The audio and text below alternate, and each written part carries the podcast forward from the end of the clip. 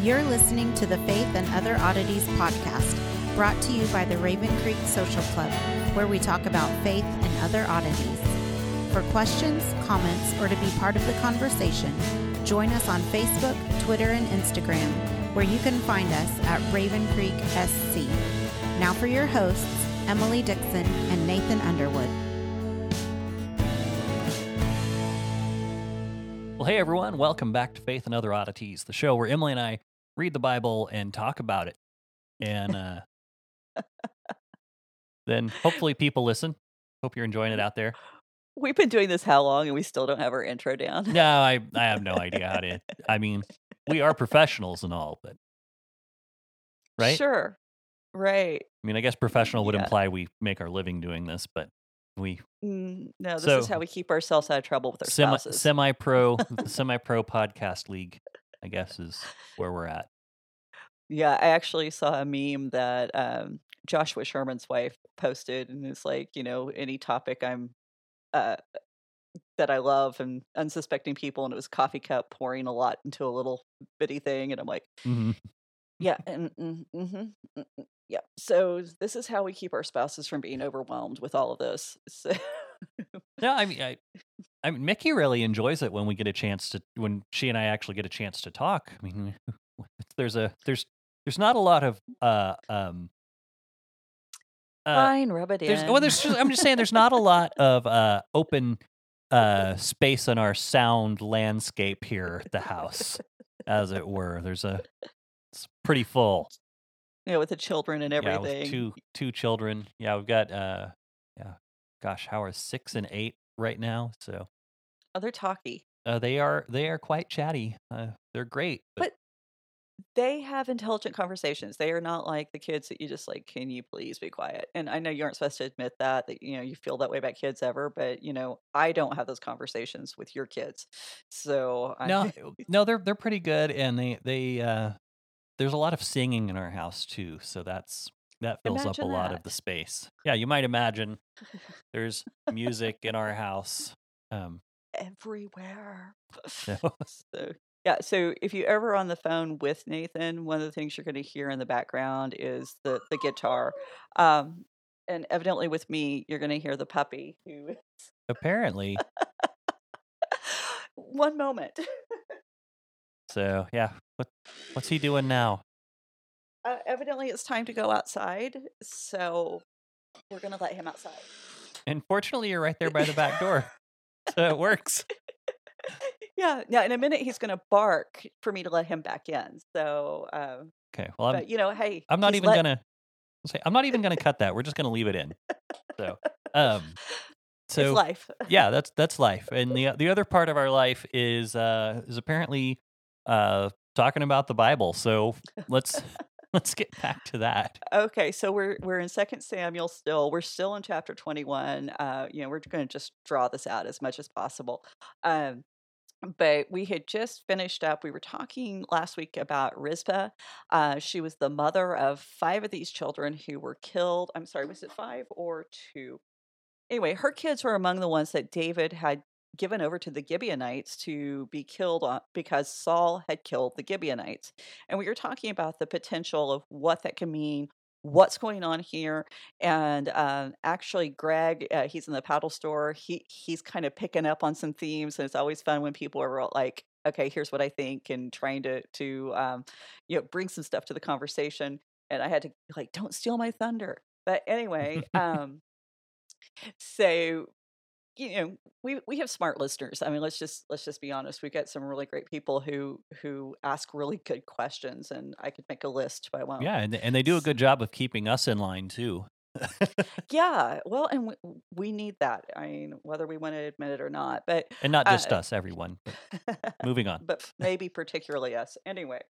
Uh, but Bergen had said that that Rizpah was the um, perhaps the supreme expression of maternal loyalty in the Bible because she had stayed out there and she had made sure that the birds and the beast had not desecrated the bodies any further. I mean, it was already bad enough they'd been left hanging. Um, and we talked about how the, the point was to preserve the bones because the bones in that society that's the important part i mean when you're living in that kind of um, just climate, then what you're looking at is bodies that, that break down very quickly just because of the heat and it, the springtime with the moisture, or whatever. The decomposition process is very quick. And so this is the reason why we have bones.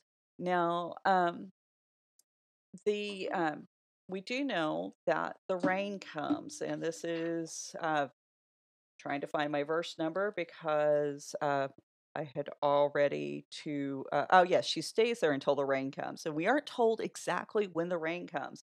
Um, did she stay there until the famine stopped with the arrival of the rains? Uh, are these the autumn rains? Because that would have been late September. She the the kids or the boys were killed in April, which was the early part of the barley harvest. Um, so was she there for months? Or was she there with some unexpected, uh, kind of unusual uh, rain after the beginning of the spring? Because in Israel, after April, there's not a lot of rain between April and September. And so the rain is kind of a, an important clue as to a timeline but we we don't know and there's a reason why there's a question here so we're going to keep going and we're going to talk about what the question is um so anyway verse 11 is where we're going to pick up when david was told that rizpah the daughter of aiah the concubine of saul had done david went and took the bones of saul and jonathan from the men of jabesh gilead who had stolen them from the public square of beth Bethshan, where the Philistines had hanged them on the day the Philistines killed Saul at Gilboa. So David, he's completely aware of what Rizpah's doing. He understands the magnitude of this action. Um, you know, he realizes what a risk she's taking by being out there, and um, this moves him. He he decides now is something to be done, and you know he's touched by the dedication and devotion she has for her sons and even her uh, her step grandsons or half grandsons. And, you know, maybe he remembers his time in Saul's court. There's a good chance that Rizpah may have actually been there. David might have known this woman. And I think sometimes we forget that there are those connections in place. This is not just somebody random stepping onto the scene. This is somebody who was part of David's daily life for a number of years. Or, you know, even if she wasn't directly connected to David, she would have been in those circles. Mhm. And so he would have been aware of her. Um, but what David decides to do here is really weird uh, because he goes and gets Saul and Jonathan's bones. It's like Rizpah's out with these seven kids who are guys who had been killed, and he goes and gets Saul and Jonathan's bones. And if you remember at the end of First Samuel, um, Saul and Jonathan were killed by the Philistines. Saul had killed himself, he'd fallen on the sword. And the bodies were gathered up, they were fastened to the wall at Bethshan, and that's a Philistine city. And early in Saul's reign, you got to go even back further to the beginning of First Samuel. One of the first things that Saul did, and one of the, the very best things that Saul did, was he saved the city of Jabesh Gilead. And it was that that demonstration that he was in fact the king over all of Israel that even the outline the very eh, you know the border towns were still going to be protected by the king of Israel who was going to bring the entire army to save everyone. There wasn't going to be you know any town left behind uh, ha ha. But um so the men of Jabesh Gilead when they heard what had happened to Saul and Jonathan's bodies they had gone gotten the bodies because they weren't going to let them be violated this way. And then they burned the bodies. And they burned the bodies supposedly with the intent, and you know, assumably, presumably, uh, with the intent to um, keep the bodies from being desecrated in the future. And so, a few of the commentators eh, they said, you know, David could not have possibly gone and gotten the the bones of of Saul and Jonathan because they were burned. Okay, I'm going to, you know, all the props for these guys for being smart when it comes to language and culture of the Bible. They do not understand the basic science behind burning a body. Okay. And because of some really weird experiences in my past, I actually know a little bit. So, one of the things that we need to remember a simple bonfire is not enough to burn a body You can burn the flesh. You might even get some of the outer layers. You might get into the muscle, but you're not going to burn the bones. It takes approximately 1800 degrees Fahrenheit to start breaking down the bones. And that's over a period of like three to four hours. This is not something that happens easily. So, unless you have an oven built specifically for cremation, you're not going to begin to even break down the bones. As a matter of fact, when uh, in the process of cremation, uh, with in today's commercial uh, settings, the bones themselves are not even broken down. They actually run them through a grinder, and this is the reason why you don't get your loved one's ashes back. You actually get the cremains back. That's the technical term because the bones will not break down in that, even that kind of heat. And so, yes, they did have the technology to manufacture this kind of heat back then because they are, we're, we're, talking iron, bronze, you know, this stuff is being worked at this point in time. So they can generate that kind of uh, heat with the right kilns and stuff. But it's not likely that at that point in time that they actually took time to do that with the bodies. So it was very possible this is not some kind of mistake. David completely could have gone and gotten the bones of Jonathan and Saul. So, you know, when you're reading commentaries, one of the things you do need to keep in mind is not everybody is an expert in everything. Sure. You know, I mean, they they they sometimes we have this tendency to jump to conclusions about things we don't understand. And you know, these guys they're smart. I'm not I'm not saying they're not. I, I don't want to take away from what they do know. But you know, evidently they had not had any kind of experience with this sort of thing.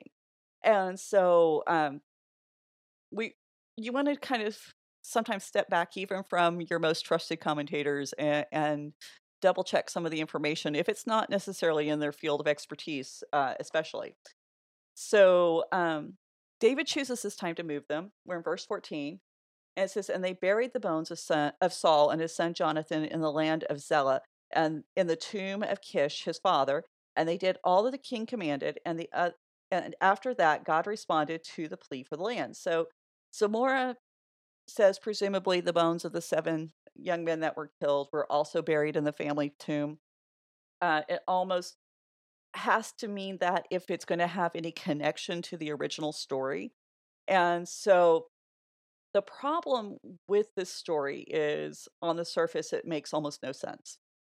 And, I, you know, one of the really bad habits that I found Bible readers fall into especially if you have that commitment to the Bible being completely true and accurate, is you'll read something like this and you'll go, okay, that's what happened.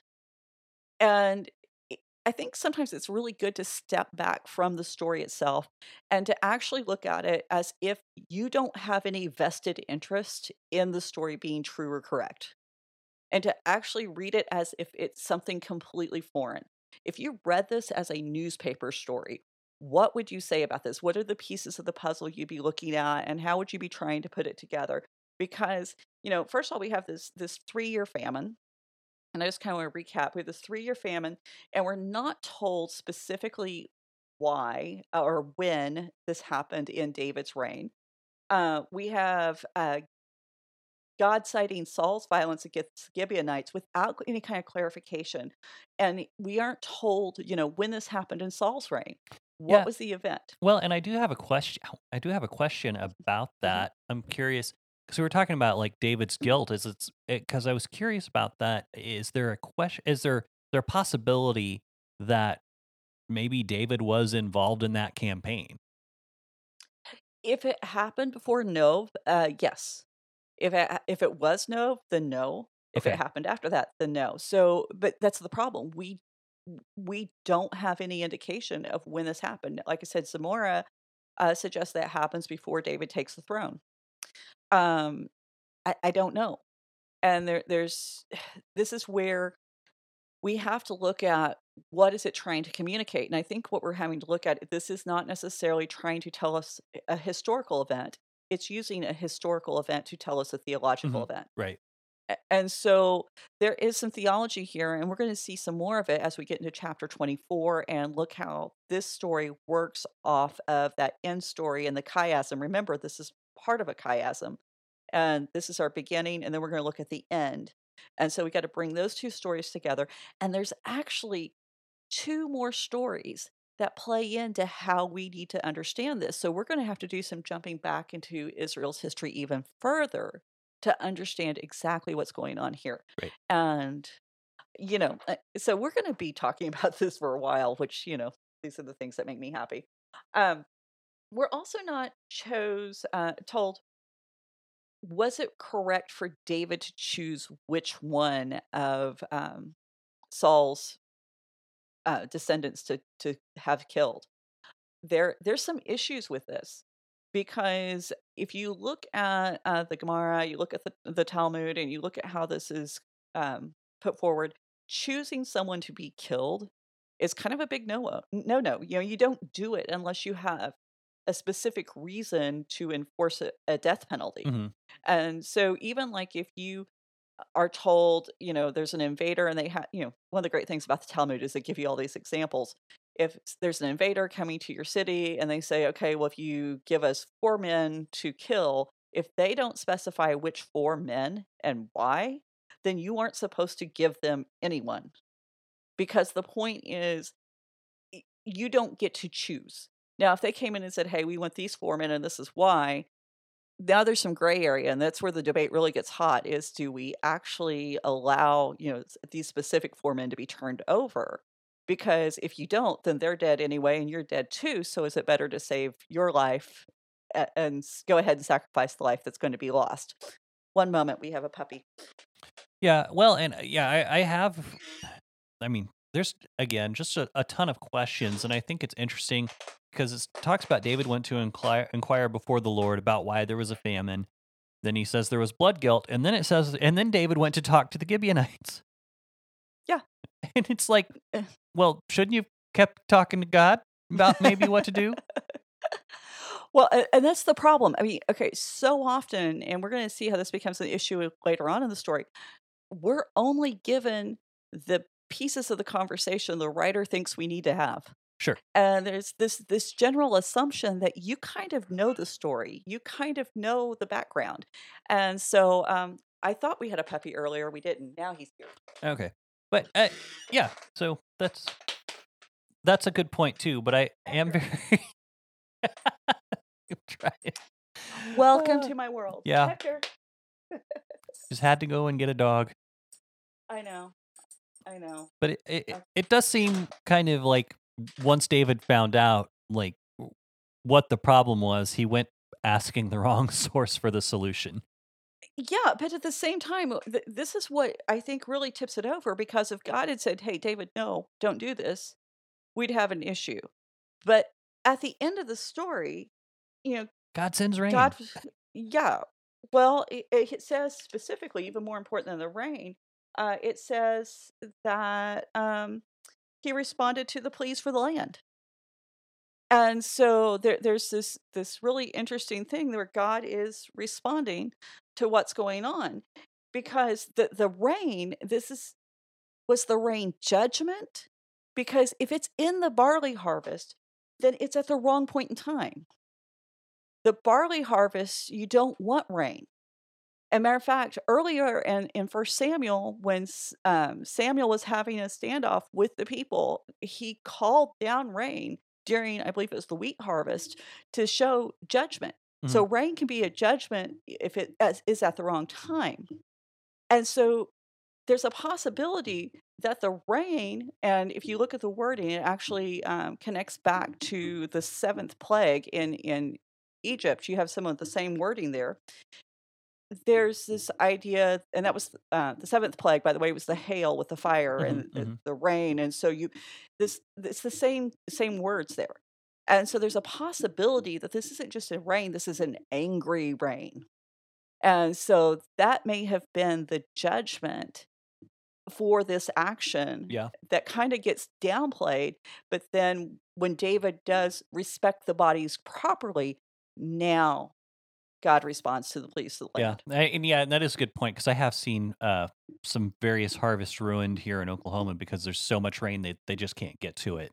You know, uh, Well, how often or have we, you know, been hauling hay and you know you see the thunderstorm clouds over the horizon, and you're just doing everything to get it off the field yeah, just get it in the barn as quick as you can. Yeah. Yeah, Hey, I have lucky qu- we weren't killed. yeah, I have a question for you. Is the puppy by chance playing around on at the bottom of your Oh, table? he's chewing on the leg. Because I can. It's Stop. it's uh it's coming through your microphone. So if anyone's been hearing, hopefully I can get some of that out in post. But I've been hearing it like in my in my headphones. Yeah, he was like literally on the leg that the microphone is right above. So, um, yeah, so there, there's this this possibility, and I kind of think that's one of the answers is that the rain is actually the judgment against the the death of the Gibeonite. Uh, sorry, the death of Saul's children, and it's only when David comes back and offers the proper respect to the family that we have the the response to the pleas for the land. And what is interesting is that there was still an issue that needed to be addressed. Don't get me wrong, because God specifically had sent the famine. Um, there was uh, that conversation where David says, you know, "Y- what's going on, and God says there's blood guilt. So there has to be some kind of atonement made, Mhm. and that's still so. You know, even my solution that I kind of like doesn't answer all the questions. But we're going to get more into that with, like I said, chapter 24, because when you do have that chiasm, you have to be sure and let those those stories play off of each other, or you're not going to get all the information. So, um, now I do think that we are supposed to be bothered by the story. I think that this is not a story that we're supposed to just, you know, okay, David took care of it. You know, you aren't supposed to to just keep reading as if it's no big deal. I think you're supposed to be moved by Rizpah. I think that's the reason why she was included is that she she does present this very sympathetic character in a story where otherwise everybody's just making horrible decisions. Hmm And so you're supposed to see her as, as someone that you can pause in the middle of that story and say, "Hey, this is this is how I would be. This is where I would be in the moment." And um, you know, the writer's really good about that. And so then you've got this, you know, like I said, God responding, and it's it's just messed up. The whole story is just so crazy. And you know, and we need to remember that the basis of the story is Saul breaking that vow to the Gibeonites where, you know, they were supposed to have a place in the land. And so they the idea that Saul was going to drive them out. And there's provision. We need to remember in the Torah, there is provision for the people who are not Israelites to live in the land. And so um anyway, um First Samuel 24 said uh, we need to remember that David had made the the the promise. This is where I'm trying to get to. I'm sorry, it's just crazy this morning. I'm not set up where I normal normally am, and uh, it's making uh, the animals weird. So First Samuel 24, we've got to remember too. That's where David made that vow to Saul, uh, to yeah Saul and Jonathan, that he says he would not cut off their offspring or destroy Saul's name out of his father's house. So it looks like, you know, not only did Saul violate an oath, David is violating an oath. He's only barely managing to keep it technically by allowing uh, Mephibosheth to to stay alive. Right. And you know, and this is the reason why Brueggemann uh, and a few other commentators, but particularly Brueggemann, says that David is using this as an excuse to clean house, basically, and to get rid of anybody who might accidentally have a claim to the throne. You know, any potential heirs are just being removed. And so the advantage of that view is that it really makes sense of Shimei's cursing David. Remember when David had fled from Jerusalem, Shimei came out and started cursing David and saying, Hey, you know, you killed everyone in Saul's household. And up till that point in the book of Samuel, we had no evidence that David had killed anyone in Saul's household.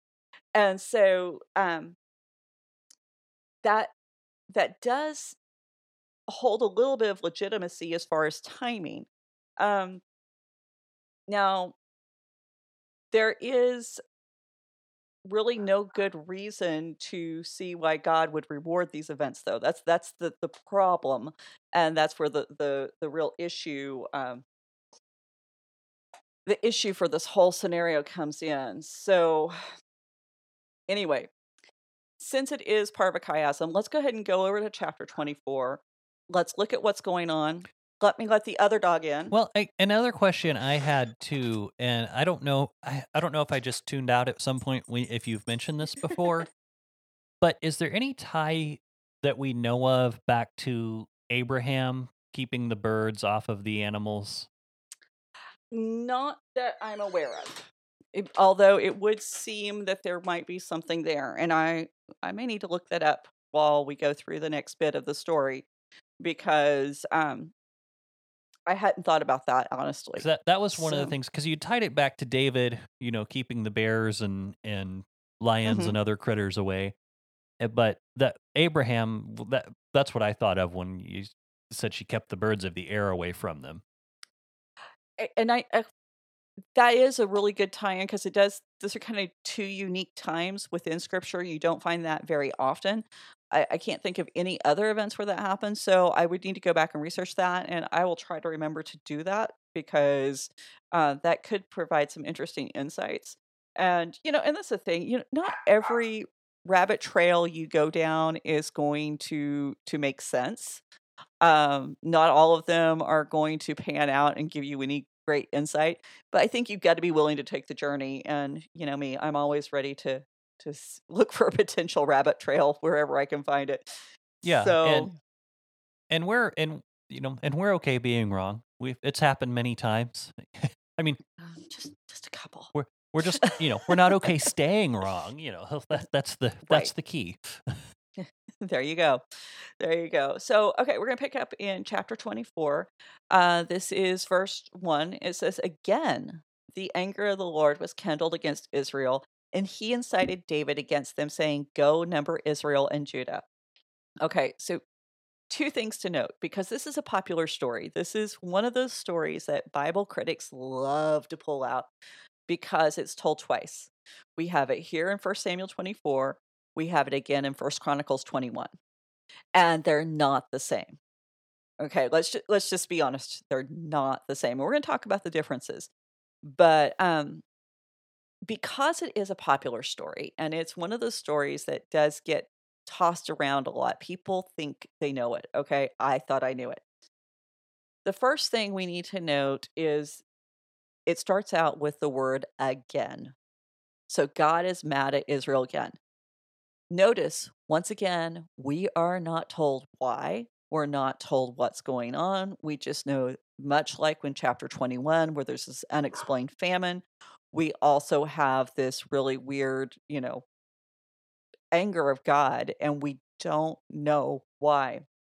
But we need to understand the anger is not at David. Read what it says. Again, the anger of the Lord was kindled against Israel. Okay, that's who he's mad at, not David. And a lot of people think this story is about God being angry at David. In fact, what God does is incite David. And so God is the one who stirs David up to make this move. Okay. Now, um, this is the problem. Our first problem here is in First Chronicles. It says, "Then Satan stood against Israel and incited David to number Israel." Now, there is this whole movement out there that will go, "Aha! That shows you that God and Satan are the same." And okay, that's crap. Okay, and the, let's just get that One of those good theological terms. Right, right. Well, I, I, it's actually toned down from the technical one, but I didn't want to, you know, blow people's mind. Uh, so now we've got several things going on here. Let, let's just begin with the fact that Chronicles is a political document. Chronicles is designed to get the people in exile to look back with nostalgia and longing for the golden years of Israel. It, the, the design is to make you want to be a part of David's kingdom. And so almost everything the chronicler writes is positive about David, okay? Mhm. So that's our first thing we need to remember. The chronicler leaves out those things like, you know, David and Bathsheba, Uriah's death, because those don't look so good. But at this point in time, the chronicler is getting ready to tell us a different story, and um, he he's tweaked his story to fit his agenda, but there's going to be some interesting things that he doesn't tweak, and so you're going to have to kind of follow uh, along with me to to stay there. So the most notable tweak here is that he omits the name of the Lord. That's the Tetragrammaton, and he substitutes Satan. Okay. The second It we're gonna get back. I, uh, is it is it is it uh, Satan or is it the Satan in the Hebrew? I'm that's something I'm curious We're gonna come back to that actually. But I need to know. okay, so yeah, we're, we're gonna come back to that because I want to I want to make a couple of notations and then we're gonna we're just gonna dive in there. Uh, so the second thing is that the chronicler omits the reference to Judah. At, where the Samuel includes that, you see the beginnings of Mhm. the division in Samuel. The chronicler wants to present a unified nation. Okay, this is a great nation. There's unity, and so we don't note the Israel and Judah. It's just Israel. Uh, no, no suggestion of division. And evidently, I'm on the thoroughfare for the critters. Uh, so, um, now We're gonna have to have a staff meeting later, like I- know. So, during these uh, times. you just got to stay put. So, what's really weird, above and beyond any of the tweaks, is that the chronicler decides that despite the fact that this story does not reflect David in a good light, it's still so important that it has to be included. So, that's the first thing you need to know. This is an important story that even though it doesn't fit, the chronicler said, I still need it because it's all about the building of the temple, and the temple is so central to the identity of Israel that they could not leave this out and provide us that that you know grand sweeping drama that is David's life. So to to omit this story would be almost on the same level as omitting, you know, Moses and the burning bush. You you just don't do this. Sure. And um, so the challenge for the chronicler is to figure out how to faithfully incorporate it without compromising his mission and message as a writer. So the first question we got to answer is how do we reconcile the stark contrast of the Lord and Satan? Okay. It's not that complicated. I know. I like. I'm You know? even I know this one, or at least I know a solution to this one. You know a solution. I'm, I'm going to tell you right now, your solution's wrong. Uh, it is not Ha Satan. I wish it was. I mean, it's just like boom, done. I mean, we, we don't even have to to go any further. It does just say Satan. Um, so uh, at the time that Chronicles and Samuel were written, Satan is still not a proper name, people. Okay Right. it, it's just not there. Satan is a term, it's a role, it's a function, not the essence or the moral fiber of the being. It, it- It's, a saying- verb. Yeah, yeah. And so, you know, we're probably most familiar with this from the book of Job. You know, the sons of God came to present themselves before the Lord, and the Satan was with them. A Satan, the Satan, Ha Satan, what you were talking about. This is where you were going with it. And we all know proper names don't have the attached to the beginning of them. I'm not the Emily or the Nathan, although I might aspire to be the Emily. Um, but anyway, that's a whole other ego trip I we don't we don't need to go on. Um, but you know, he is among the sons of God. He's part of the divine council. If we're talking about the the you know the wicked, evil adversary of God, then what's he doing in heaven? I mean, you've got a whole lot of theological hoops and, and twisting and you know things that would melt your brain if you're honest. Well, and, If you yeah, want to put I, I know. I was I was actually thinking about that the other day. I'm like that to to deny this the whole to to, like completely just leave out the whole divine council worldview. The, uh, to to make it like the condemned evil Satan, like the divine Mhm. rebel character, to make it that character in Job brings up way more theological problems than just the simple solution of, hey, you know what? Other people exist in the spiritual world. It's Right. not it's not just humans and God and a couple angels that sit around singing all the time. you know, I don't know any scholar who actually says that this is Satan as we personify him today. And so, you know, but we do this. uh, Functions become names. Sure. We can see this with so many last names. I mean, good grief, Smith. Smith, somebody Cooper, Fletcher. Yeah. it's it's right there. It's in the name.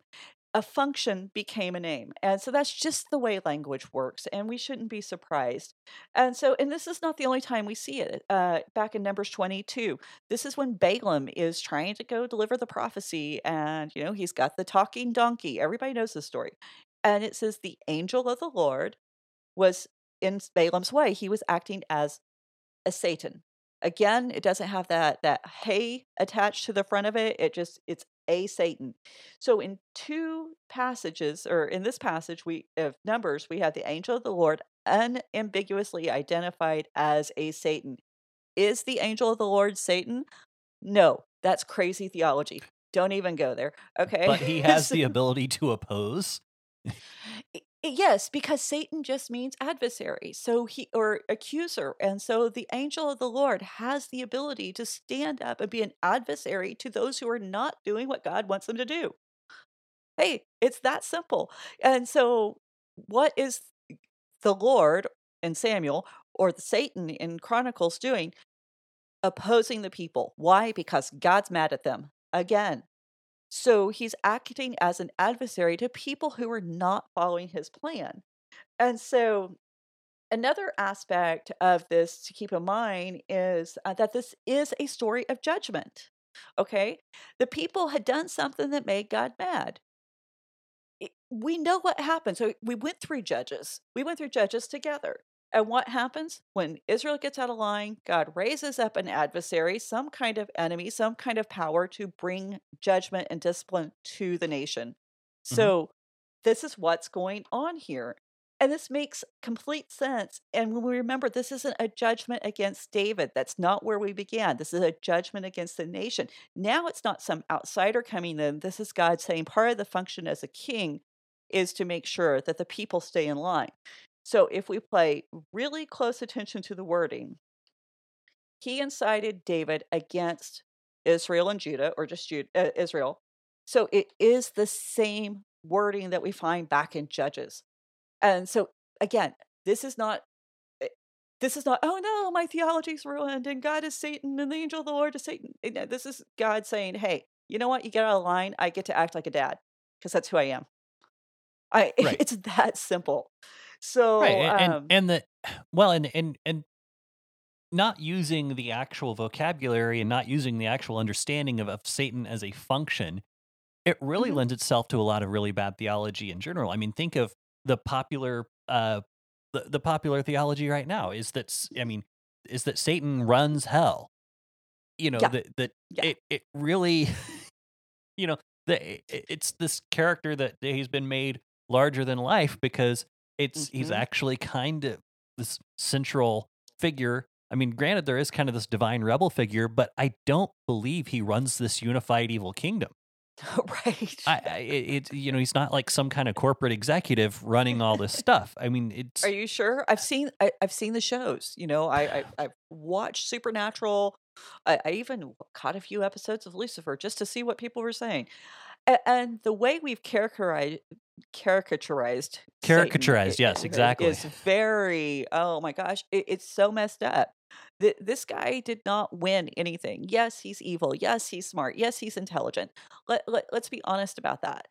A- and he exists but he exists not as we have pictured him and he's not somehow um he's not somehow god's equal you know there's there's no cosmic duel going on here god wins god has won Yeah, it was And it was never a question.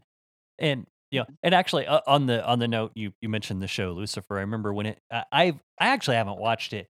Um uh, I, I didn't really have much interest don't waste in your it. time But um it was funny to me when uh it- when it first came out there was some, you know, Christian mothers group um who was protesting it because it well, it makes Satan look glamorous. It's like we're basically told in the Bible he's going to appear as glamorous as an angel of light.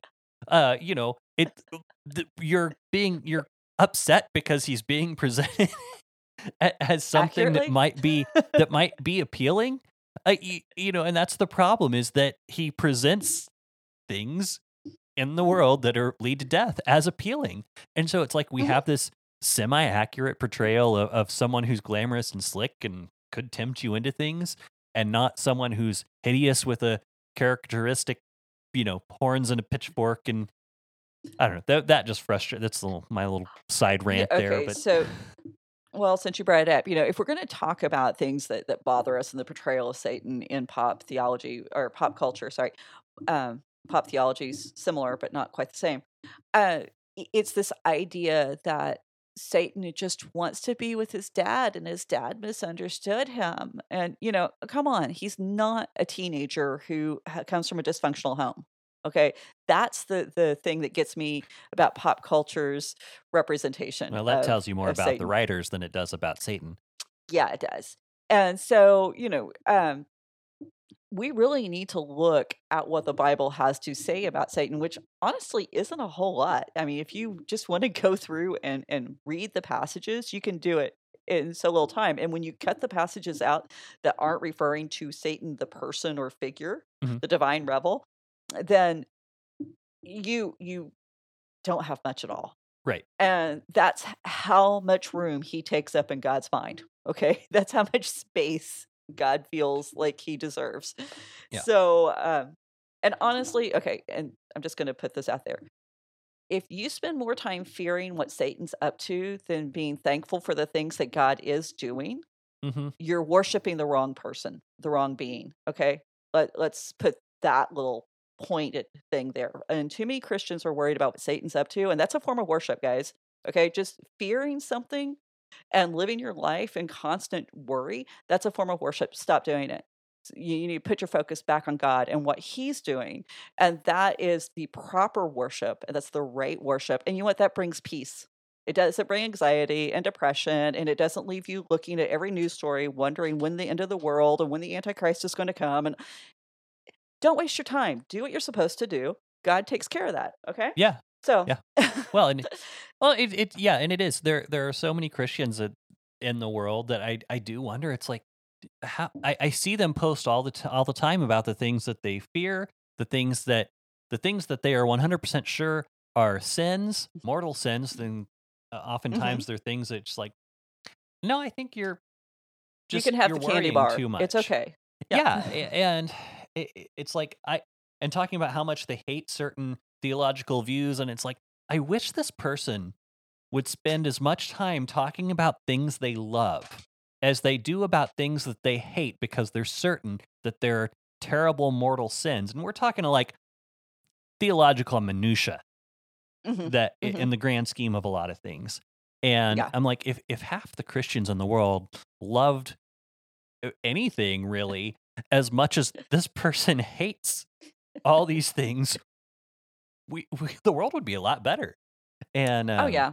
so yeah let's let's focus on you know what is what's paul say whatever's good whatever's pure you know focus on Well, these things You know, I'm puppy training right now, and uh, I'm re- remembering a lot of stuff right right now because you know if I spend my whole day telling my puppy no, all he's going to do is get to the point where he's going to cower and do nothing.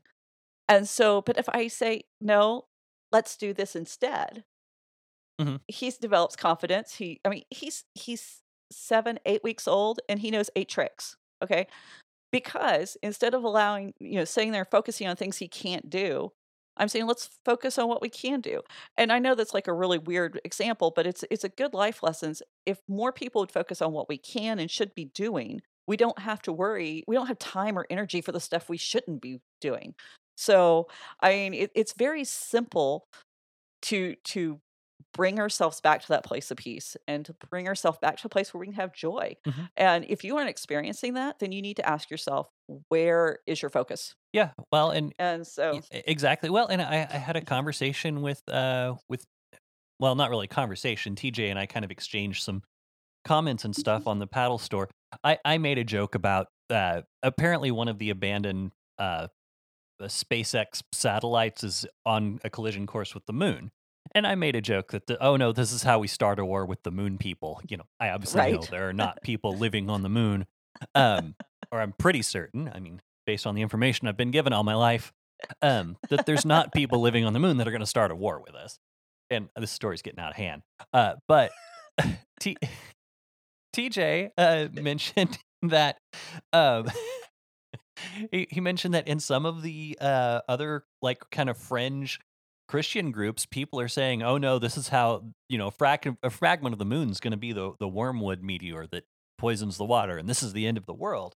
And I was like, and I thought I was thinking about that. I'm like, you know, growing up in in the the church we grew up in, Mm-hmm. and the, I mean, there was a lot of focus on the end of the world and how everyone was terrified of this is going to happen any minute. And I, you know, every time the moon was a little bit too red, or every time you saw a shooting star, every time uh, there was a news report about a comet that might get a little bit too close to Earth, it was the end Mhm. of the world.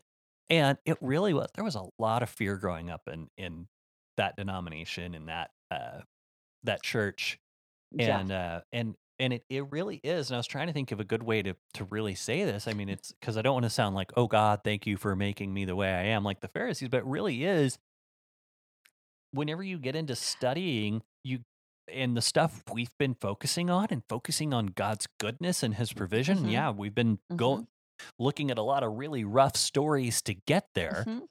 but we're not focused on the doom and gloom and how much you know Jesus is really angry so he's getting ready to come back and stop all this bad stuff that's going on that's the message we grew up with is And Jesus you're one of the bad things that needs to be stopped.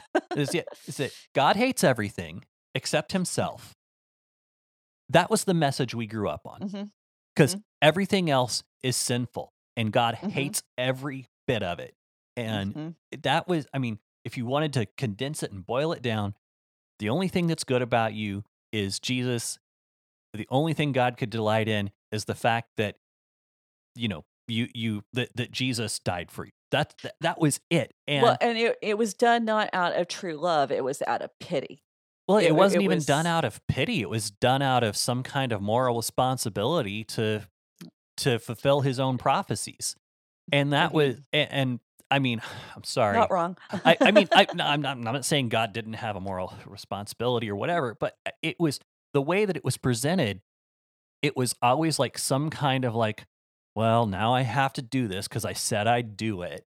It w- was the way that it was presented, and I'm sorry, I'm going on a bit of a rant here, but I, you know, when you get to looking at the Bible, what it actually says, like we've been doing, and we we haven't even got to the New Testament where the good news is, right? right. it, eh, eh, we're we're seeing God's goodness and provision, and we get to take a, a, some time and delight in His provision and Mhm. His care for His people and the example He's Mhm. shown over and over and over again. And um, yeah, it's it's freeing. You get to you get to stop living in this crazy fear that Jesus is coming back and he's mad at everybody for everything because of something that's not your fault, because it's all your fault at the same time. And Mhm. you'd better hope that when you prayed that prayer, you meant it. Or that you were one of the ones who's going to have a response to that prayer because you know there's a possibility you weren't there. Anyway, we are we're going to come So, back to verse 2 I'm sorry, I, I went on a bit of a rant there, but I feel like that's important that we understand God loves people. And that's Well- the reason he came. It wasn't because he was so mad at everything. right. Um, right. Well, and you know, and I really, if this is something that you kind of grew up with that mindset, you know, really check out Carmen Imes' book. Uh, I always forget the title of it. Um, I believe it's bearing God's name or bearing the Yes. name or something Oh, of that nature. Yes. So Carmen Imes, but then also check out Joshua Sherman's Tending Our Nets. Um, you know, those are some really good stuff. He just did some stuff on, you know, we're created in the image of God. You Mhm. get that little piece of the puzzle, that changes everything. Mhm. And then the other thing to, um, since I mentioned the uh, uh, Joshua Sherman's uh, Tending Our Nets podcast, also Doug Overmeyer and Tim have done a really cool episode on asking giant questions. So that's just like not related, but check it out. Yeah, I, I haven't got a chance to listen to that one yet. Uh, it's Tim and Doug. It's always good. I'm sure it is. I just it just wasn't yet. a- Actually, two days ago, I was like, "Oh, I'm all caught up on all the Raven Creek stuff. I've listened to all of it, and I know there's more episodes coming out. But now it's like, okay, well, now I guess I'm back in. start all over again. Yep. okay, so verse two. okay, now that we've gone everywhere and everybody's like, get back to the Bible. Um, Well, I know. I'm sorry. That's that that whole topic is just it's something I I have some strong emotions about that, as you might believe. Mhm. No, I think I think a lot of us who grew up in that environment, and there's a lot of us who did grow up in that environment, uh, kind of feel the same way. So, verse two. So the king said to Joab, the commander of the army. By the way, that commander of the army is kind of unique to this section of Samuel. This is not what we have seen before. Uh, uh, the way that uh, Joab being referred to. So another reason we think this is a different writer. Anyway, to the commander of the army who was with him, go throughout all the tribes of Israel from Dan to Beersheba and number the people that I may know the number of the people. So David, once again, he turns to Joab. Uh, Joab says, still his right hand man. From Dan to Beersheba, fr- from the most northern parts of Israel to the most southern uh, point. Matter of fact, there was a bus line, I'm told, I haven't made it to Israel yet, uh, but a bus line that that was one of their slogans was, you know, we go from Dan to Beersheba. So the idea that it encompasses the entire um, uh, uh, All the of Israel. Yeah, Is that what you're trying and to say? then we that's pretty much yes thank you so then we have another kind of tenuous link to to joab because remember the satan in joe uh, not joab sorry tenuous link to job because we can They're very they're very similar yeah names. so uh you know satan was going around uh, throughout the land eh, you know that was his job and so now david is sending Joab out into the land to go throughout the land. And we aren't told why David wants this number. You know, what's the logical reason? Yes, God incited him, but what did David perceive as the the specific reason? Uh, there is a clue in verse nine, and it says that Joab, when he brings back his number, he brings back the number of valiant men who drew the sword. So there's a possibility David's actually numbering the people with the idea of going to war, because the fact that women and children are not included in this number kind of um, makes that very suspect. You know, why why does we need this? Um, so the idea that he might be amassing an army for some kind of battle uh, makes sense given verse nine, even though in this verse we aren't given any specifics. Um, the problem with this throughout the book of Samuel and even through the book of Judges is this idea that big armies are always problematic. It's the small armies where God shines through and shows that he is on Israel's side. He's fighting on their behalf. You don't want large armies because large armies actually are presented as a sign of a lack of faith. And so um, the fact that David is now doing this might actually seem to be a lack of faith on his part. And that might be the issue. But we're not told. That's the problem. And this is the reason why this story is so crazy. One of the reasons why the story is so crazy. So, verse three. But Joab said to the king, May the Lord your God add to the people a hundred times as many as they are, while the eyes of my Lord the king still see it. But why does the Lord my king delight in this thing? So, Chronicles also records this conversation, but has a slightly different version. So, I want to um, read what Chronicles says. This is Chronicles, uh, First Chronicles twenty-one three. Said, but Joab said, "May the Lord add to his people a hundred times as many as they are." So the same opening line, and then he says, "Are they not my lord the king? All them, all of them, my lord's servants. Why then should my my lord require this?" Why should it be a cause of guilt for Israel? So the chroniclers has Joab being a little bit more pointed uh, you, he is the voice of reason in both stories, but there's just that little bit more. Hey, this is going to bring guilt. A little bit more straightforward and blunt uh, in Chronicler in Chronicles instead of of Samuel. And the word for in Samuel, where he says, you know, why does my Lord delight in such a thing? It has that connotation of both delight and desire. You desire it because it's delightful. And the Hebrew just kind of put both those concepts into uh, one word. So you can find different translations of that. Uh, but this is more than a strategic payoff. Uh, uh, sorry, a strategic move on David's part. There's some kind of emotional payoff in this moment for David because he's not just doing it because he wants it or sees it as necessary. He's delighting in it. He's desiring it. And Joab, of course, he's going to be the guy who sees right through any kind of justification or reasoning on David's part and say, I really see what's going on here because that's who Joab is. He's always the guy who says, I see what's behind what you're doing and I'm going to call you on it every time. Um, except for that unfortunate incident with Uriah. So, um, now, Which he still kind of called him out on it um, yeah, after it, the it, no, it's fact. kind of after the fact. and It's kind of this backhanded slap. Um, so uh, now critics like to use again this discrepancy to prove that hey, oh, this is why you can't trust the Bible. But is there really a contradiction here?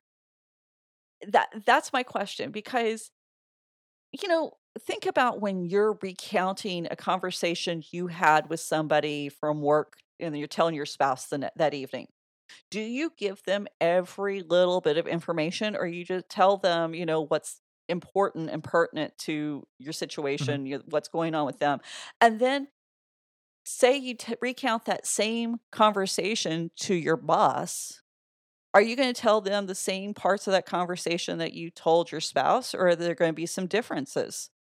I it, it, it we do this this is humanity this is how we communicate we we transmit relevant information to people who are interested as they need it Yeah. it, it, it unless we're just a big bore and in that Right. cla- Well, case well, and it, and it's like uh, you know, I love I love Heiser's uh, like his take on this. I think he I can't remember if he said he wrote a a blog entry on it or or or what, but it ba- basically broke down the the criteria by which a lot of the critics of the Bible want uh want them to want people to use in order to disprove Mhm. it. And he goes, by the time you you do the rundown, it's like you cannot prove to me that you got married. right You know, you can't you can't tell me that your wedding happened. Uh, it, it's Mhm. one of those things. Uh, by the time you you actually put it all together, you know and, and that's the thing i mean a lot of these uh, you know discrepancies and oh the bible contradicts itself. Well it's only if you want to take humanity out of the equation. Right? and, and the bible clearly says humanity is a major piece of the equation. So um now it, it is interesting to note that because chronicles tends to present david in such a favorable light that the chronicler actually goes out of the way to put the guilt squarely on david because some of the ancient commenters uh, the rabbis and sages they, they really wanted to shift the guilt away from david and in samuel they actually made joab the, the bad guy in this because he's the one who did it you know, yes, David commanded it, but Joab was the one who carried it out. So it's Joab's fault that all of this happens. But in Chronicles, you the writer doesn't let David get away with it. He he says this is David on David. David's the one who's causing all of this. And so the fact that the we have this unfavorable um, recount of the story, even more unfavorable than Samuel, and Samuel's not been easy on David, and where Chronicles has and it's almost like the two books swap positions here you know it's it's kind of odd that uh, you know samuel seems to be a little bit more lenient and chronicles tends to be a little bit more um stringent and so uh, I, ju- it I just had an image of someone like carrying like you know I know that way they weren't written this way, but someone like carrying a stack of papers, like just, let's put them try to get them all in the back in the like right order. Yeah, well, a- and, yeah, that's almost what it feels like, and it's crazy because you don't expect this, but you know what? That actually adds more integrity to the the the individual books because it would have been so easy for the writer of Samuel to go, "Hey, David, you know, David needs to be questionable. We need to present all his flaws. We need to present all the flaws with kingship and the monarchy, and so we're going to make sure everybody knows David's guilty." And the, the Book of Chronicles could have said, "Well, you know, kind of left that wiggle room." That the rabbis found in Samuel to say, oh, look, you know, maybe it's not David's fault. Maybe it's Joab that we need to be looking at as the guilty one and so it, it's it's really interesting to me that you have the swap and if you want to prove that you know the, the bible isn't trustworthy then why in the world would the writers do this? You know you you have to ask that question what possible reason could they have for kind of changing gears at this moment the only possibility is they believe this was a faithful recitation of the events as needed to to convey the story to their audience the important parts of the story to their audience. In this case david david messed up. And so i actually i actually like that. Now the other issue with this story is we're not told why a census is problematic there is no commandment in the Bible forbidding a census. Uh, a matter of fact, in Numbers uh, chapter 1, verse 2, 4 2, 4 22, 26 2, we have God commanding Moses to take a census. Uh, you know, it, it's it's right there. A matter of fact, the book of Numbers is called Numbers. Why? Because the whole book is about numbering the people. Right. And so, you know, this is a really problematic thing that the census is an issue. Um, most commentators think the issue with David's census is for two, one of two reasons, or some combination of them, is that uh, God did command uh, David to. God didn't command David to take the census. Yes, he incited him, but he didn't command it, where God had specifically told Moses that, yes, you need to do this right now. Um, now we're getting into some sticky territory. What's the difference between inciting and commanding? Did David have a choice if he's incited? Um, you know, these are these are fun things, and I think it's a little beyond the scope of where we can go today because we're running out of time. But the second reason is God conducted this. David conducted the census in such a way that it actually violated the Torah. Uh, the prescribed methodology for taking a census is described in Exodus 30, verse 12 and 13 it says, When you take a census of the people of Israel, then shall each shall give a ransom for his life to the Lord when you number them, and that there be no plague among you when you number them. Each one who is numbered in the census shall give this half a shekel according to the shekel of the sanctuary. The shekel, shekel is 20 gerahs, half a shekel as an offering to the Lord. So, this idea that when you take a census, the people bring a half shekel and then you count the shekels you or the half shekels you don't actually count the people themselves. And the the talmud explains that because when you count the people themselves then you're actually claiming the people themselves as yours. If you're just counting money then there's this kind of level of once removed distance between the people and the leadership. And so the people there's no undue claim of leadership on the people because the people don't belong to leadership they belong to god.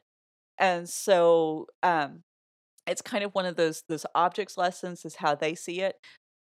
They might be reading into it but there might be actually something behind that. And in neither samuel nor chronicles do we have any mention of this half shekel. And so it could be that the problem is david neglected to do the census in the correct manner and this is what brings a plague upon the people uh, because we're going to find out later that uh, the what happens is uh, the people are going to experience deber or uh, pestilence which pestilence is used interchangeably in exodus for plague so uh, it's a di- plague and pestilence are two different words in the in the hebrew but they are used as synonyms Okay. and so um yeah so it, it's really uh, th- there's a lot of questions again, and we're going to leave a lot of um, questions within this, and uh, we're going to kind of go th- finish going through the story, just kind of give you an idea what's up ahead. We're going to finish going through the story. Then we're going to go back and we're going to connect these stories together, 21 and 24. We're going to look at where they play off of each other, but we're also going to look at the two other stories that they play off of and bring all four stories in together. So uh, you might need to, you know, I don't know, get ready to to draw your mental pictures or even make your timelines because uh, keeping all those threads straight is going to be interesting. But I, I think it's worthwhile and I think it's beneficial because, like we were saying, you know, the, the Old Testament really does it shows us how God has gone out of his way time and time again to draw people into his plan of salvation, extend compassion, and say, if you want to be a part of this, here I am.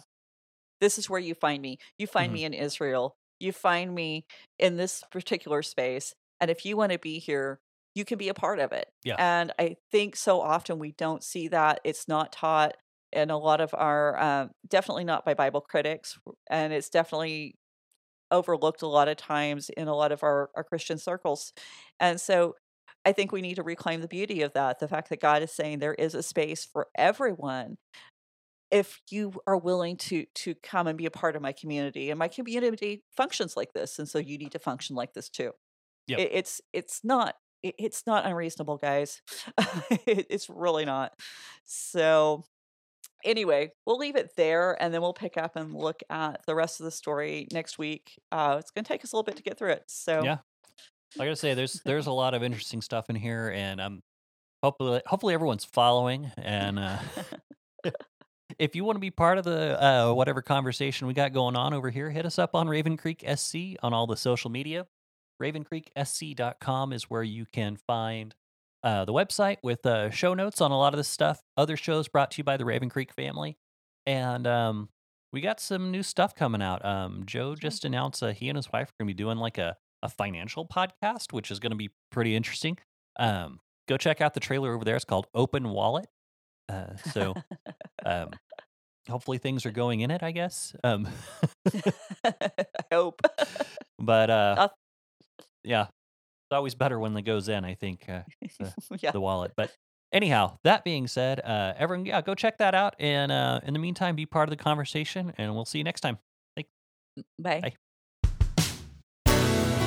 You've been listening to the Faith and Other Oddities podcast, a Raven Creek Social Club production. Don't forget to follow us on Facebook, Twitter, and Instagram. If you like what you've heard, please write us a review on iTunes or consider supporting us on patreon.com slash ravencreeksc. As always, thank you for listening and don't forget to join us next week.